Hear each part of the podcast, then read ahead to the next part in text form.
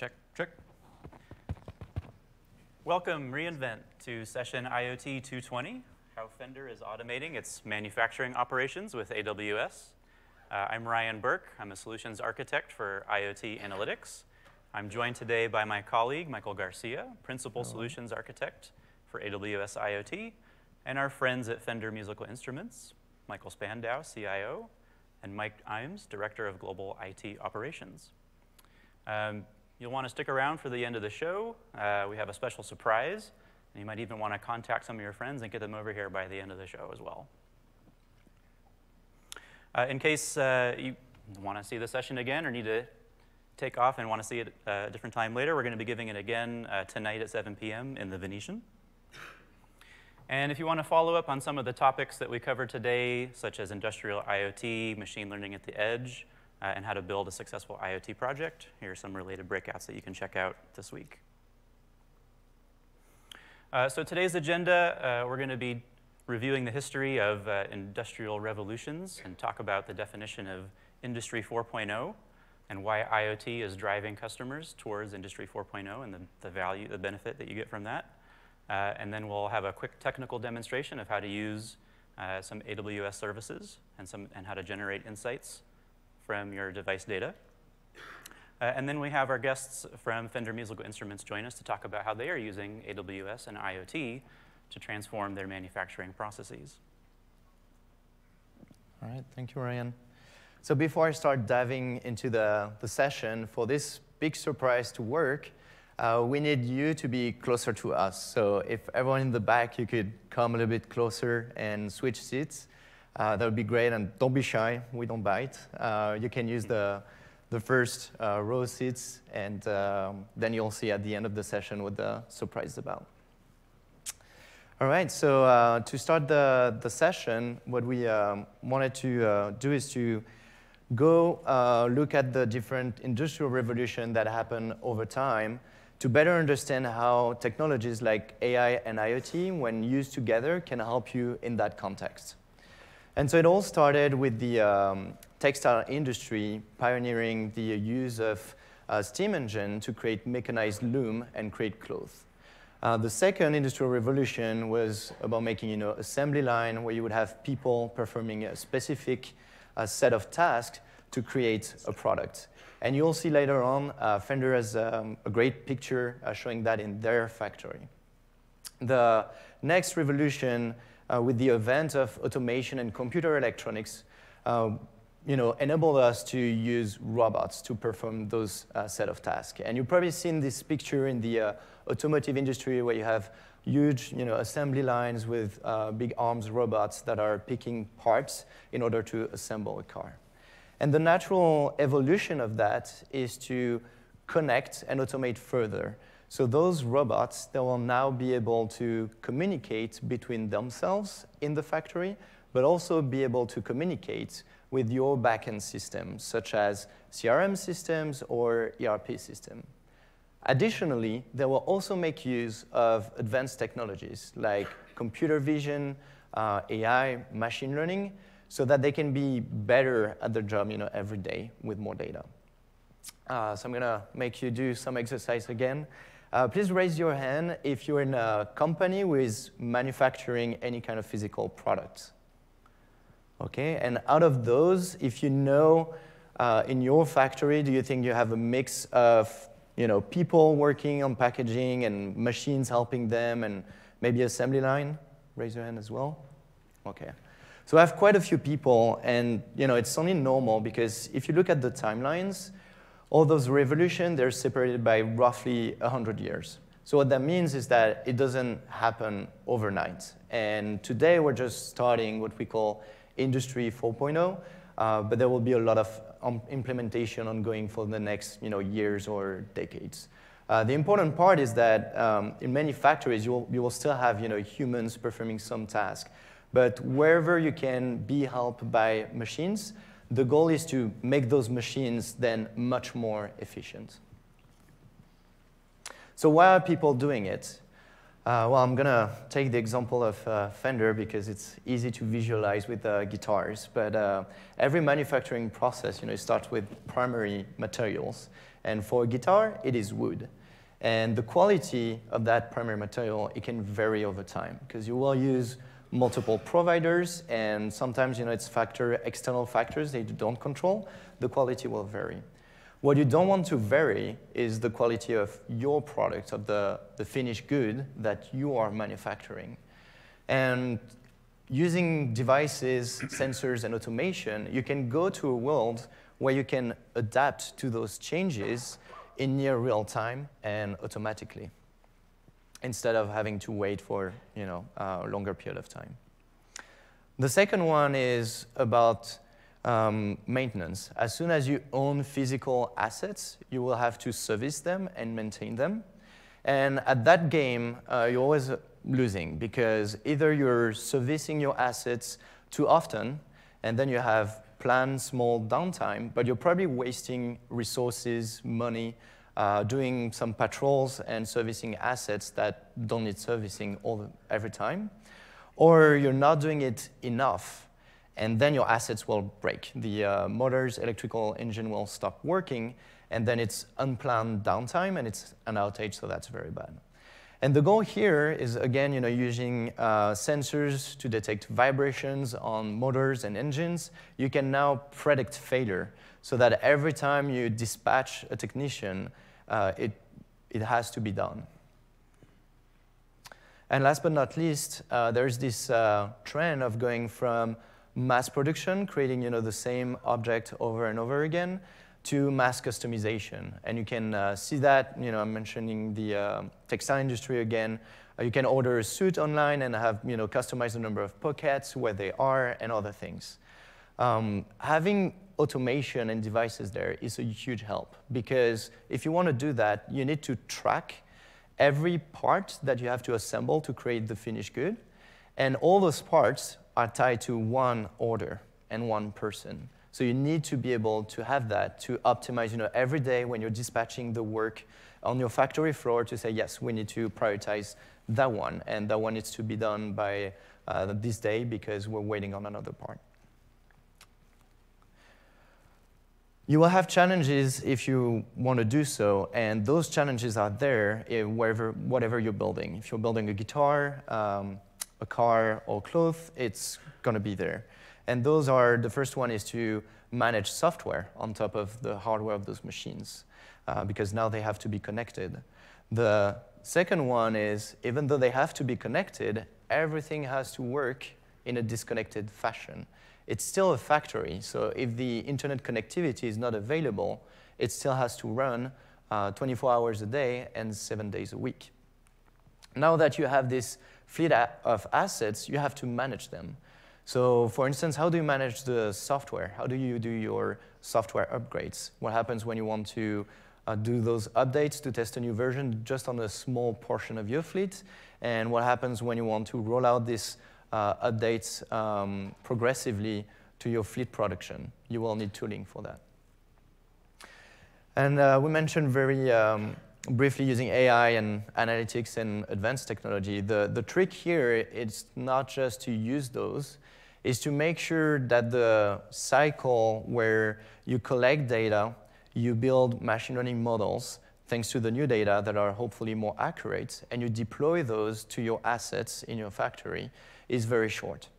And the shorter the, the cycle is, the faster you will have uh, business benefits from it. And of course, security. You have to make sure that everything is encrypted, uh, that the whole solution end-to-end from the hardware in the factory all the way up to your third-party application and um, enterprise application is secured. So this is where you know, AWS comes in and uh, help you to solve those uh, challenges. But uh, before I go there, does anyone have ever heard of AIoT? Raise your hand. A little bit, okay.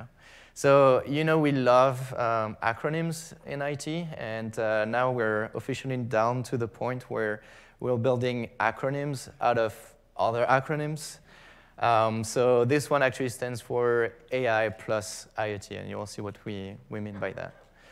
Uh, but going back to those challenges, we have a set of device services. So those ones are the one you can deploy locally in your factory. So we have Amazon FreeRTOS if you want to connect all your microcontrollers and device and machines.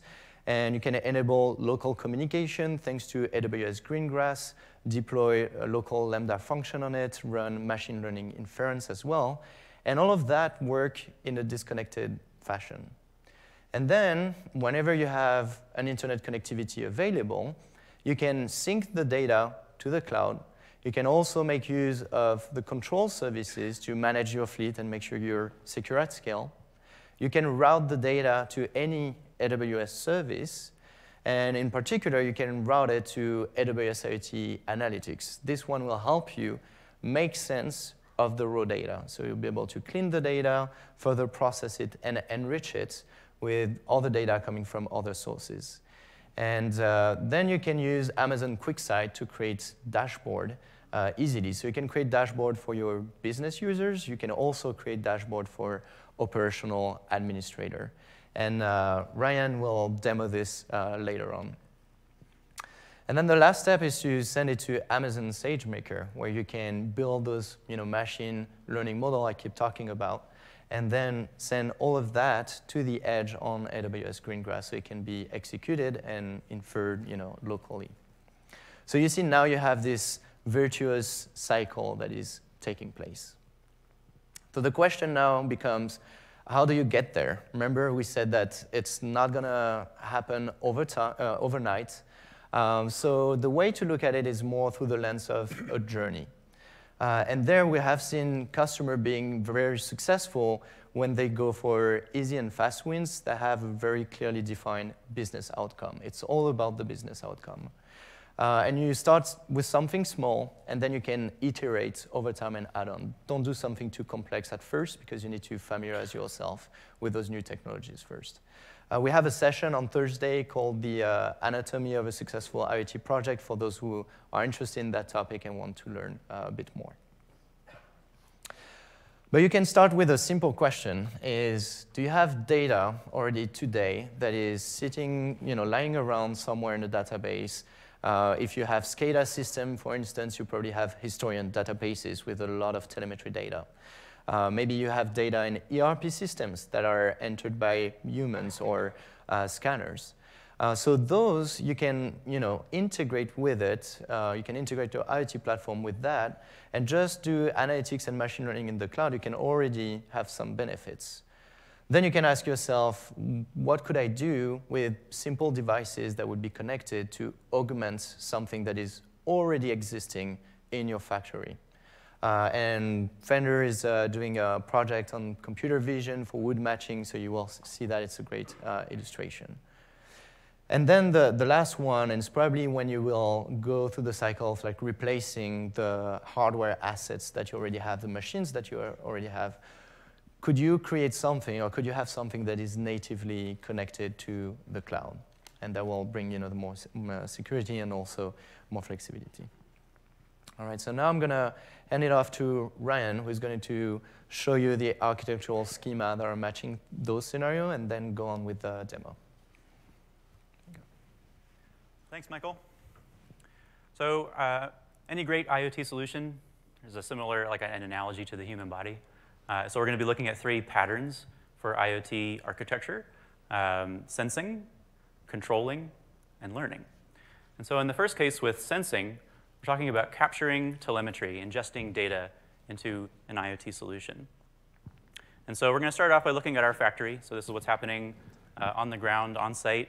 Uh, we have a couple of these uh, kinds of devices and categories from uh, the, the, previous slide. We're talking about siloed information, that information that you already have access to. Uh, we're talking about brownfield and greenfield uh, devices. You know, how are you augmenting the devices and machinery that you already have? To capture new information and make new insights uh, from, that, uh, from that site. Um, and all of this information is going to be coming up into the AWS cloud, might be coming into IoT Core, might be coming into Kinesis, might be going straight to IoT Analytics. Um, but in the rest of this uh, diagram, you can see we're, we're streaming all of that information. We're going to be normalizing it. We're going to be cleaning it and enriching it uh, and creating a, a, data lake uh, in IoT analytics, which can then feed your notification systems uh, like Amazon CloudWatch. Um, if you're setting up an operational dashboard, which I'll show later uh, in Amazon QuickSight, um, or if you need to message someone right away, uh, you might send them uh, like a text message or an email uh, over SNS. And so in the, in the telemetry architecture, we're, you know, we're ingesting all the data that you have access to uh, from the factory floor, um, making insights in the cloud, and then issuing alerts via a notification-based uh, pattern. Uh, so in this second architecture, we're going to talk about uh, command and control. So this is what happens when your, uh, your human operators are able to exert influence uh, back into the system. And so, you know, imagine if uh, you had to, in order to move your arm, right, you had to think about and, and flex every individual, you know, fiber in your arm muscles. Well, that's not really scalable for the human brain, right? We just think move arm, and the arm moves. It's very, very efficient. Um, so in command and control, we talk about some of the services that help us uh, send commands and scale them out, fan them out back to a fleet. Because in this example, you know, we have uh, you know, light bulb, thermostat, you know, generic devices that are providing data to a third-party provi third -party provider that can then be ingested into your AWS IoT solution. You have uh, machine execution services, SCADA systems, um, that you might need like a, a protocol converter or an adapter. Um, you might want to look at the new service that we just announced last night called IoT Sitewise. Um, and then we also have uh, some of the greenfield uh, solutions with uh, AWS Greengrass and Amazon FreeRTOS. Uh, how do you get commands back down to these systems and, and you know, affect change in the environment? You know, this is just one factory, right? There's just a couple icons. The actual you know, reality of this uh, diagram might be hundreds or thousands of devices, and that could just be one factory. Know, imagine if you have multiple sites uh, or factories in your business, and you get an idea of, of the scale problems that come with uh, you know, maintaining and, and, controlling an IoT solution. Um, so we have uh, tools like IoT device management, which allow you to configure jobs uh, that can uh, process commands down to the fleet.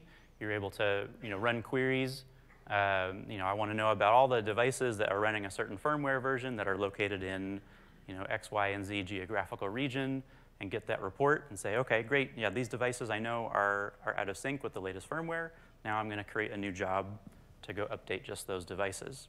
So command and control, the ability to, to automate what are traditionally manual processes uh, and improve those uh, operational efficiencies. And then last but not least, we have the brain. It's our greatest asset. It allows us to process and ingest vast quantities of data and make decisions very quickly. Uh, it also gives us the capability to learn. And so machine learning is a, is a very powerful capability in any IoT solution where you're able to translate uh, all this raw data that you're getting from a system, uh, generate some kind of machine you know, learning model, and then use that model uh, both in the cloud and also back down at the edge uh, to leverage that expertise and those insights that you've gained uh, to make decisions very quickly uh, you know, on the factory floor here. And so in this uh, situation, we have, again, we have our factory and cloud uh, diagrams.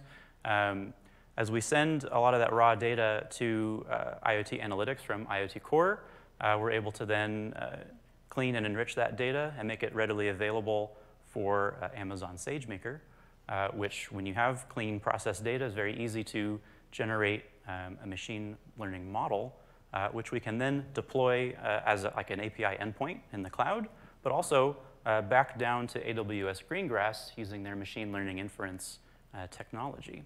And so when you generate that model from all the great data that you have in the cloud, you're able to push that model back down to the edge, and you don't have to send you know, every uh, piece of data to the cloud in order, just in order to make use of that machine learning model. You have that power uh, down there at the, at the edge as well. And so I'm going to be going through a, technical demonstration uh, showing you how some of these pieces fit together for the machine learning case and also the operational insights case.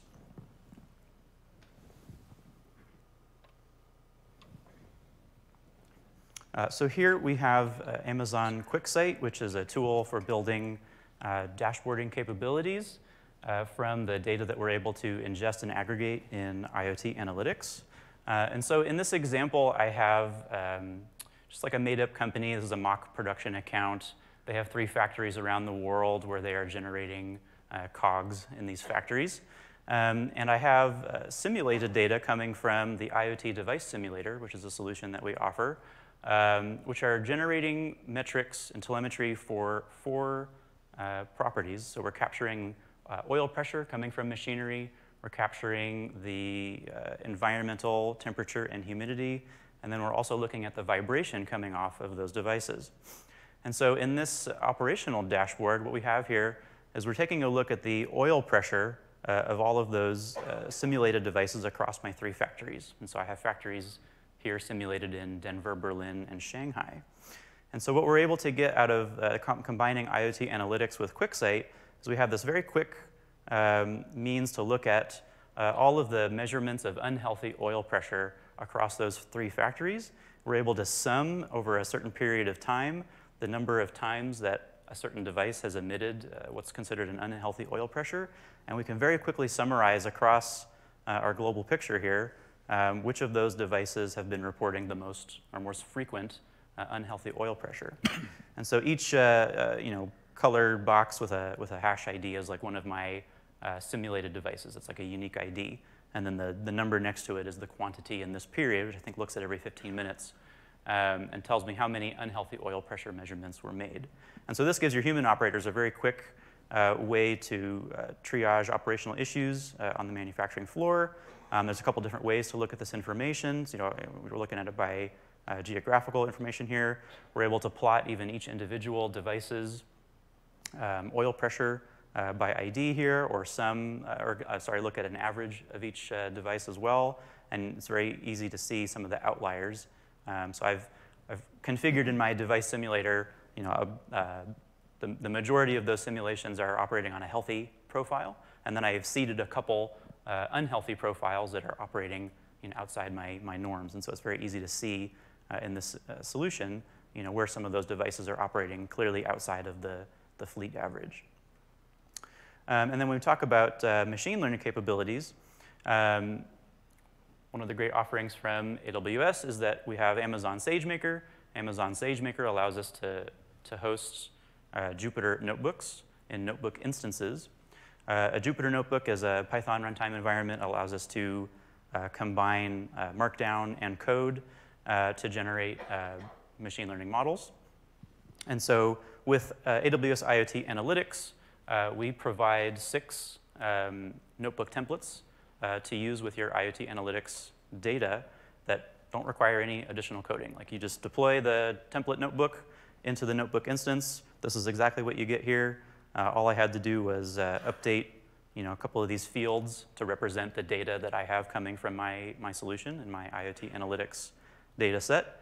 So in this case, or oh, sorry, in the previous case, we were looking at uh, oil pressure, right? And so I had uh, values that were being emit that were outside of a, a known uh, healthy threshold.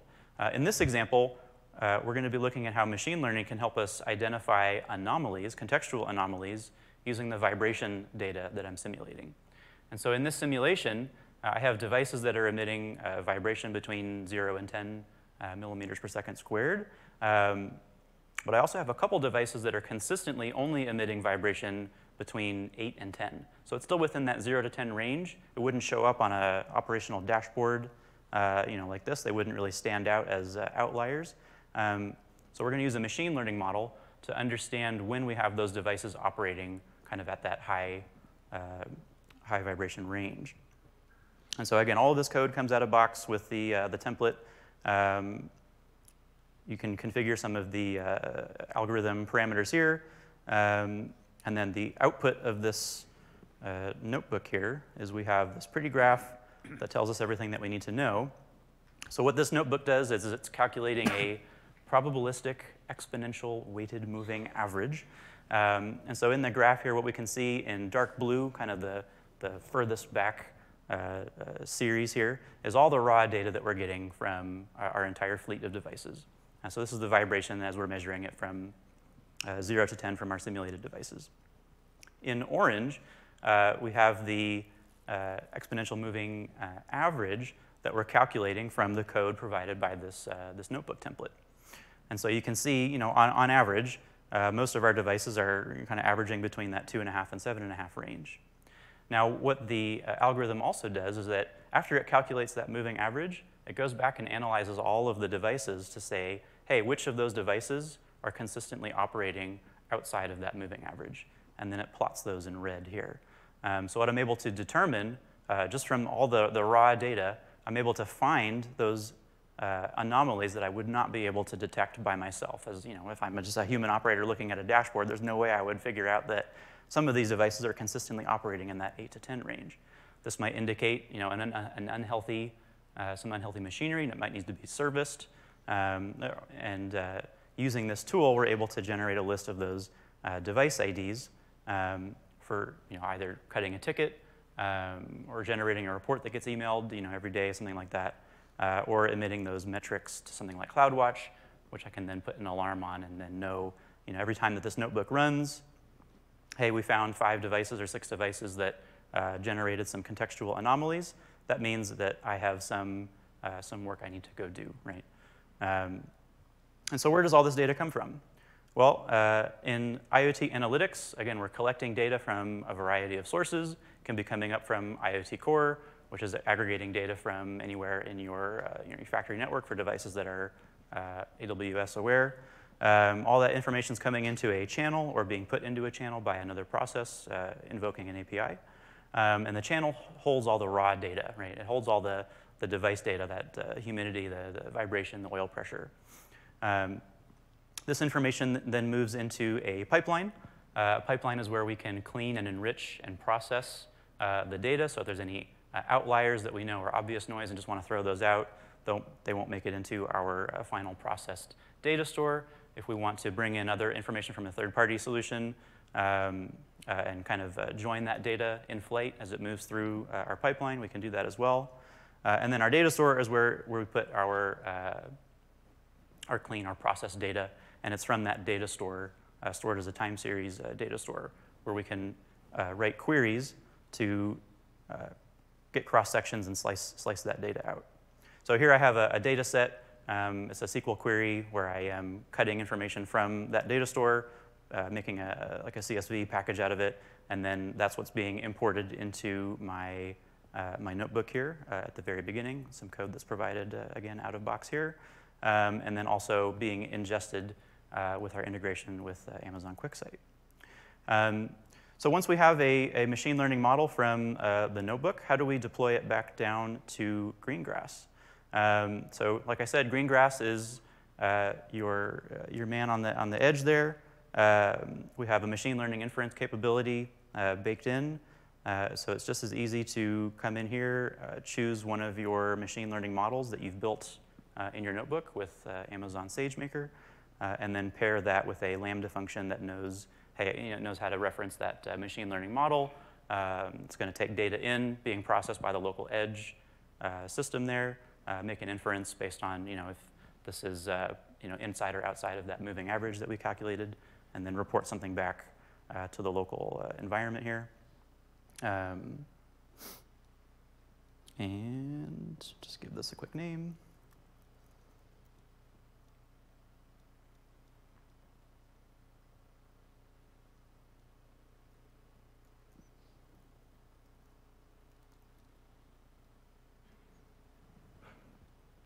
And so that's all we have to do is we've uh, now added a machine learning uh, model to our Greengrass group, and then I would just redeploy this, and then whatever topic that this is listening to in your Greengrass configuration will run new data across that uh, machine learning model and tell you, you know, if it's inside or outside of that, that moving average. And so that concludes our demo. And then from there, I'm going to hand it off to our friends at uh, Fender Musical Instruments.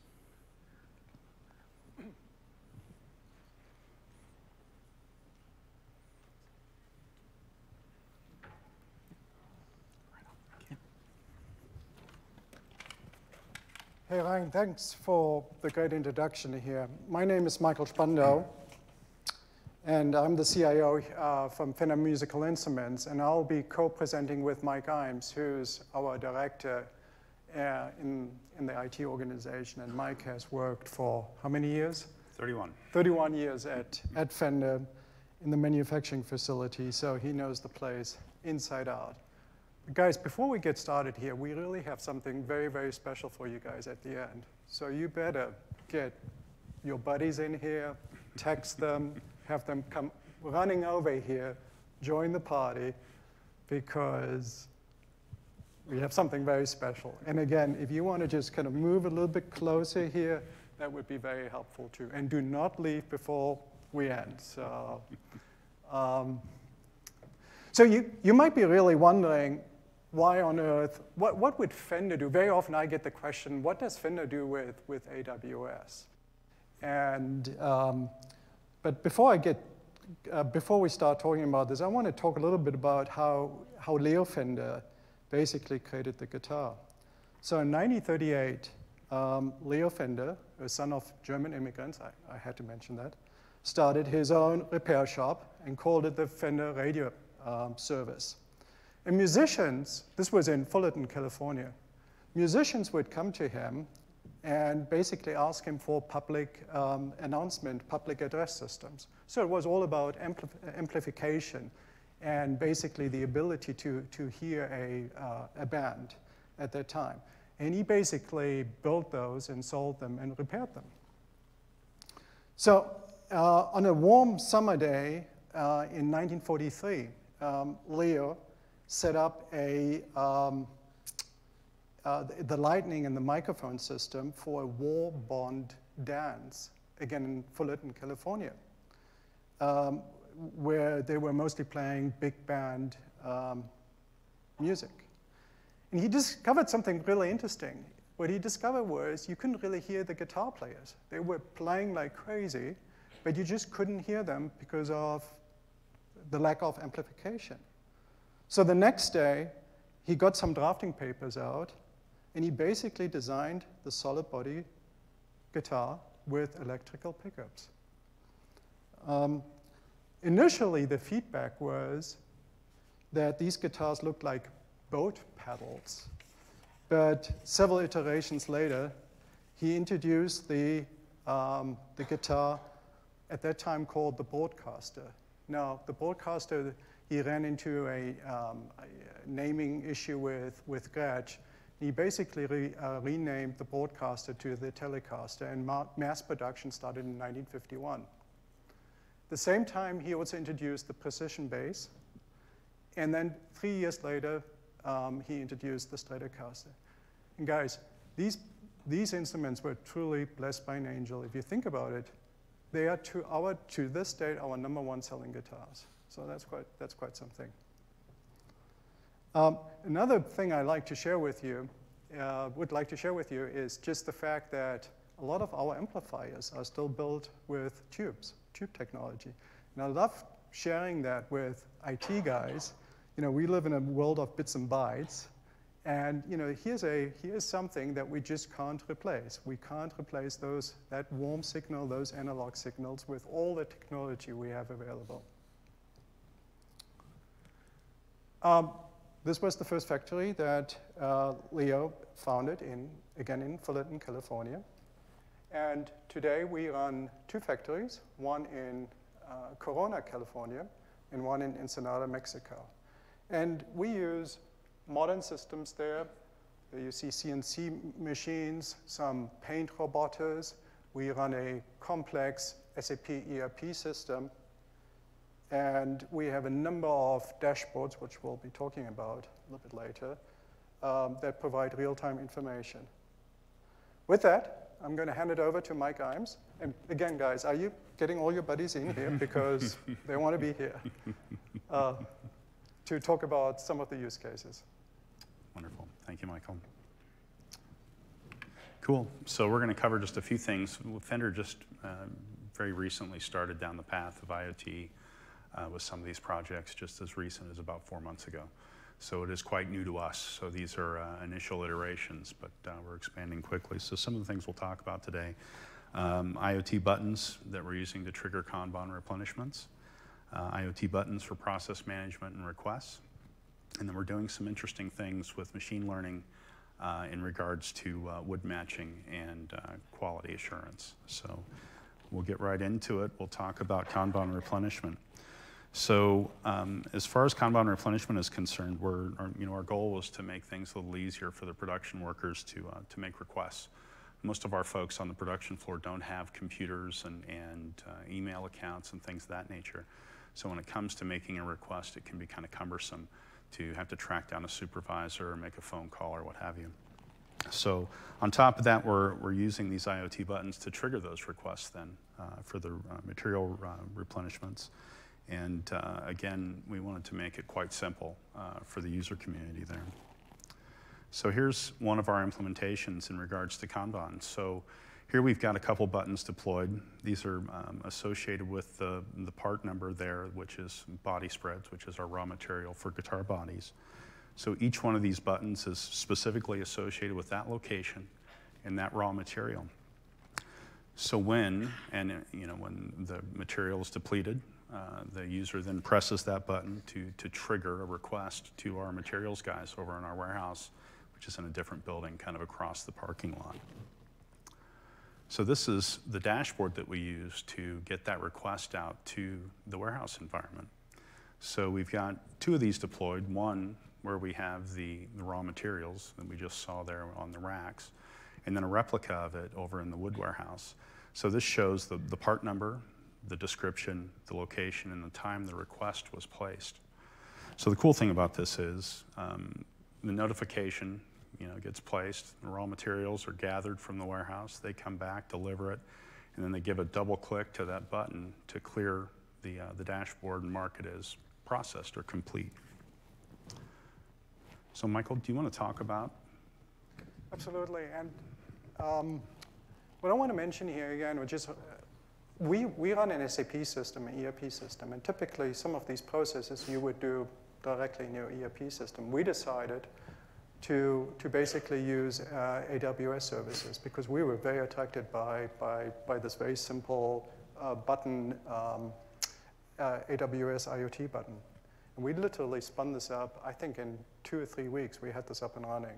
So uh, from a design perspective, uh, we connect the AWS IoT button to a AWS IoT one-click, which triggers a Lambda platform. Uh, we are big, big, big believers in Lambda. We love Lambda. No more patching, no more maintenance, no more being super concerned about security. Um, this Lambda function basically persists the data to um, uh, Amazon DynamoDB. And uh, basically also triggers at the same time uh, via pusher a notification to a dashboard, which we have deployed at various stations within our warehouse. And then that signal basically triggers an update on the dashboard. The worker sees it and basically takes, uh, takes action. Again, the key point here is it took us about two, three weeks to get this up and running. And it, it, it, has been, the adoption rate has been very, very high. There was no, no ERP training, no logging issues. It's a very straightforward, very easy, very practical, very repeatable solution. Thank you, Michael. So the next phase, uh, we're using buttons again for some process management. So here, uh, we're looking to replace inefficient systems, um, you know, Sharpies and masking tape and things of that nature, trying to eliminate that and get the real-time data in front of folks on an easy-to-read dashboard uh, for the most part. So this is an interesting one. So here you see we've got a, couple carts of guitars, and uh, in this area, um, We've got a couple critical timers that we have to, uh, to process here for um, wood curing and uh, glue drying. So what we've done here is we've deployed buttons, two buttons on each of the carts. And uh, these, again, um, excuse me, the photo on the left uh, shows one of the buttons deployed, which is for operation two, which is the glue uh, cure process. So when uh, the mill worker comes into the room, the bodies are glued. It needs to set for about two days.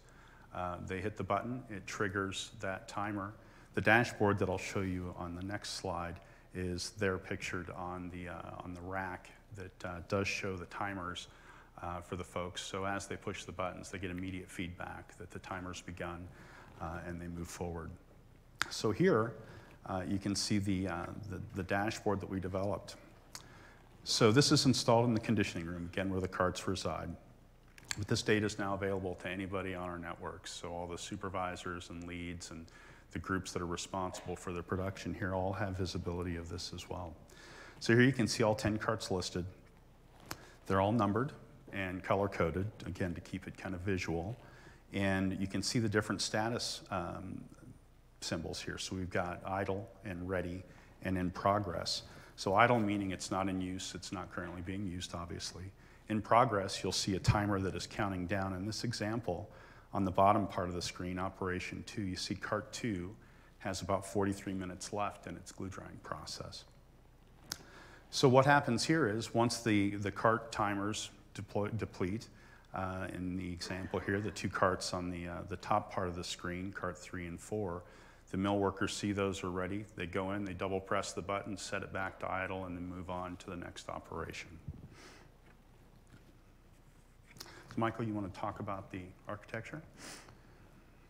So again, it's a very, very, from my point of view, a very simple, a very basic pattern here that we have deployed and extremely cost effective because the alternatives would be probably implementing some sort of industrial um, um, uh, system, system um, to, to, to provide this.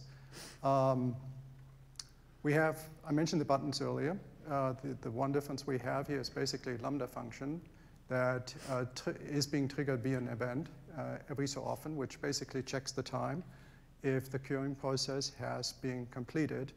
And uh, if that's the case, it basically submits a, um, a trigger to, to the dashboard and or to, uh, to a messaging system. The other thing that um, Mike uh, didn't mention was that we are also implementing um, temperature sensors. So as you can imagine with wood, uh, temperature and humidity has a huge impact on us. So at the same time, we are tracking those too. So we partnered, we're using iMonit, who's a um, AWS partner, um, to, um, we have their sensors basically installed in these, in these individual cards.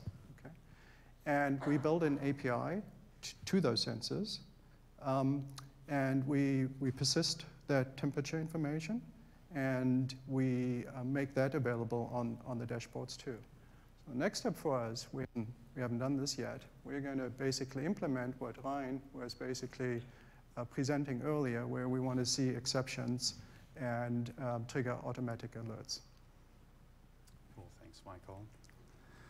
So again, back to buttons. Um, we, we use them for manufacturing support requests as well. So again, replacing inefficient communications mechanisms and providing, again, real-time awareness for the leadership teams when requests are made for support or materials.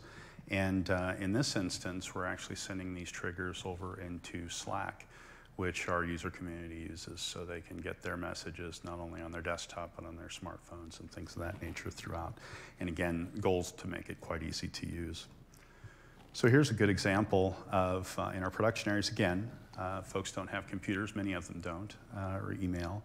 And we wanted a way to empower them to make these requests without having to track down a supervisor or a lead or something along those lines. So the buttons deployed here trigger a Slack channel message depending upon the button, you can see the examples here. Uh, the one on the bottom is a mill support notification. So we've got these associated with our machinery out in our mill department. When and if there's a problem with that piece of equipment, they hit the button and it triggers a request into Slack that our uh, support engineers and maintenance team are, are enrolled in, and they then react and go out and address the issue uh, accordingly it's been quite useful for us, and it's really improved our, our, uh, our speed to service, so to speak, uh, for those folks.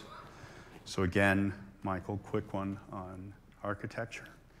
So really basic architecture here. We're basically connecting an IoT button to a Slack channel. And as simple as this sounds, it's really an elegant solution. No more ERP work. I mean, this would take us quite some time to put in place. No more logging into ERP systems. Automatic dashboarding, much more visibility, and using a really excellent communication tool such as Slack, which is also our messaging tool that we use on, on a global level. So we're deploying Slack out to, to, to the factories, and it's, it's, it's having a huge impact. The time to implement this, I would argue anyone who has good Amazon um, cloud experience can do this in, in a few days. Cool. So our last topic is kind of a fun one. So uh, it's wood matching quality assurance. So um, we're, we're just beginning to develop this solution. So let me start at least by uh, kind of filling you in on our current process and explain the, the problem that we're trying to solve. So, quick one before we get into that. If you're not a guitar player, I don't want to familiarize you with uh, something in regards to wood. So, we're, we're searching for um, pieces of wood that we can glue together that you kind of want it to look like one piece of wood. You don't want it to look like you've got multiple pieces glued. Um, so, that's, that's kind of the goal. And if, if they don't look visually pleasing together, that guitar is going to be painted black or white or red or you know, a solid color. So we've got about 40% of our guitars that need to be transparent. So our goal is to try and figure out a way to get more output from our machinery here as far as visually pleasing pieces of wood that we can glue together and spray with a transparent finish. So again, our guitar bodies are made of multiple pieces of wood. They're glued together. We call it a body spread uh, in the grand scheme of things. And our process starts with raw lumber, similar to what you see here in this picture. And uh, we sort and then glue these together to make these body spreads. So the machine pictured here kind of helps with that process. So what it does, you load the raw lumber up and it takes a photo of the wood and it uh, evaluates the color, the grain to some degree, and the width of the wood. So the output that we're trying to get, we're looking to get a piece of wood, you know, three or four pieces put together to equal about 14 and a half to 15 and a half inches wide and that match from a color perspective to some degree so we can paint it a translucent color. Now the struggle here is this machine's kind of older technology and it doesn't do a very good job with that. So the output that we get is hit or miss at times. And it makes it difficult on our quality assurance teams to really evaluate and get good examples of, of sunburst quality uh, spreads uh, once it's all said and done. So here's a great example of uh, one of those bad outputs. You can see towards the top, the color match is horrible, right? And then down towards the bottom, you see the grain match. It, it looks like four pieces of wood. So if we paint that in a sunburst or translucent color, you're going to hate it. Now, it's going to sound great still, but it doesn't look very good. So again, uh, it's a very clear example of a bad example of um, you know, body matching anyway. Now, when we get the right match together, it almost looks like one piece of wood. So the example on the left is that raw lumber, and that's, that's a two-piece spread, and it translates then to the right, the instrument, and it looks beautiful. You know, it, it's, it looks like it was meant to be uh, as far as the sunburst is concerned. So it's, it's easy to figure out when the match is perfect, but there's a lot of gray area in between there.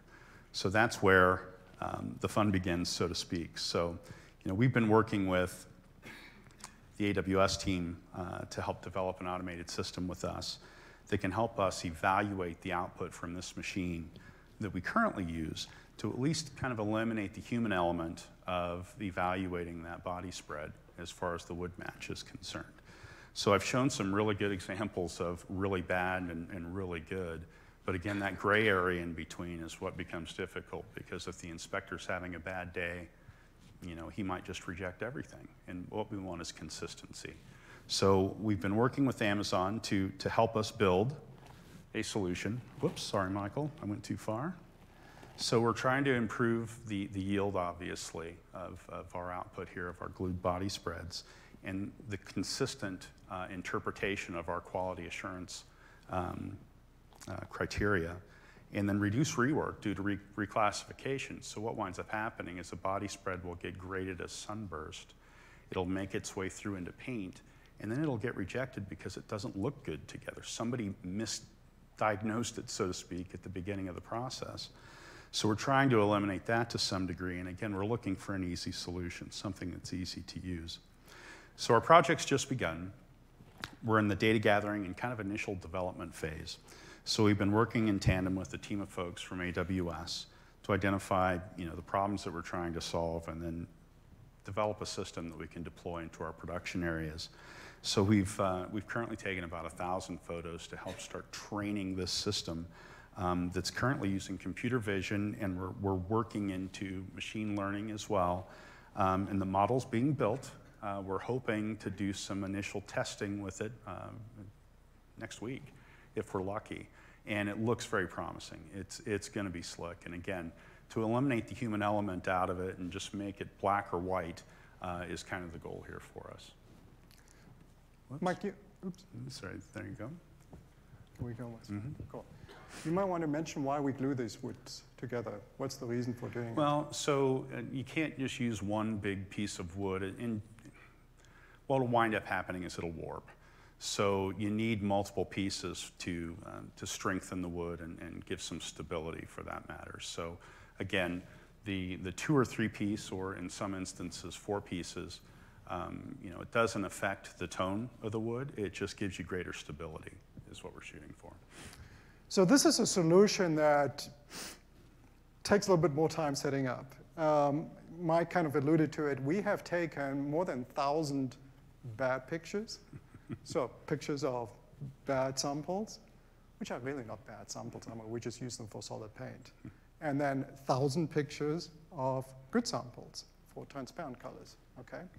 And together with the Amazon experts, uh, we're basically now training, training the system. So we're loading that into SageMaker.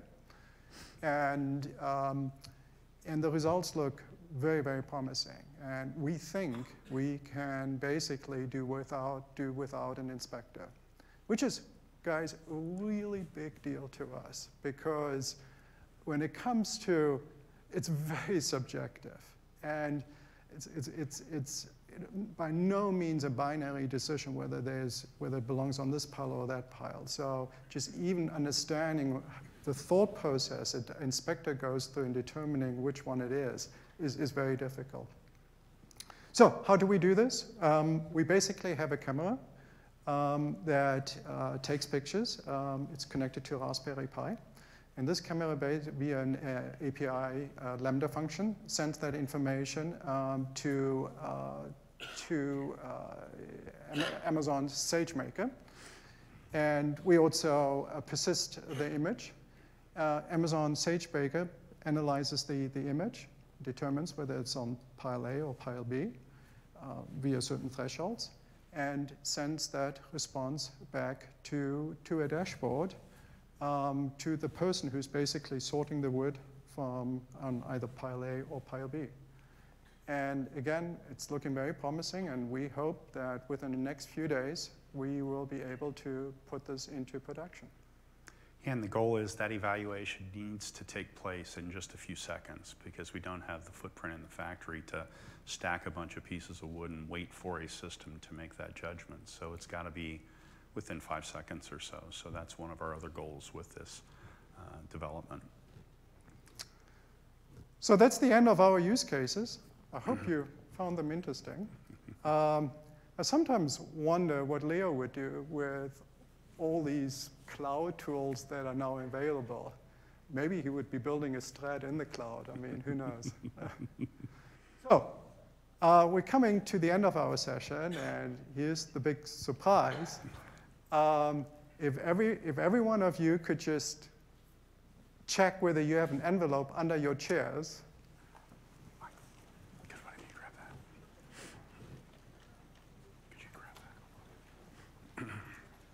If it's not under your chair, look at your neighbor's chair, the one that are empty. So now you understand why we try to have you gathered all in the same place. Small coop. Oh, Oh, oh we got a winner. Oh, Oh, nice. Okay, do you want to Come come on, up Come on front? up. So,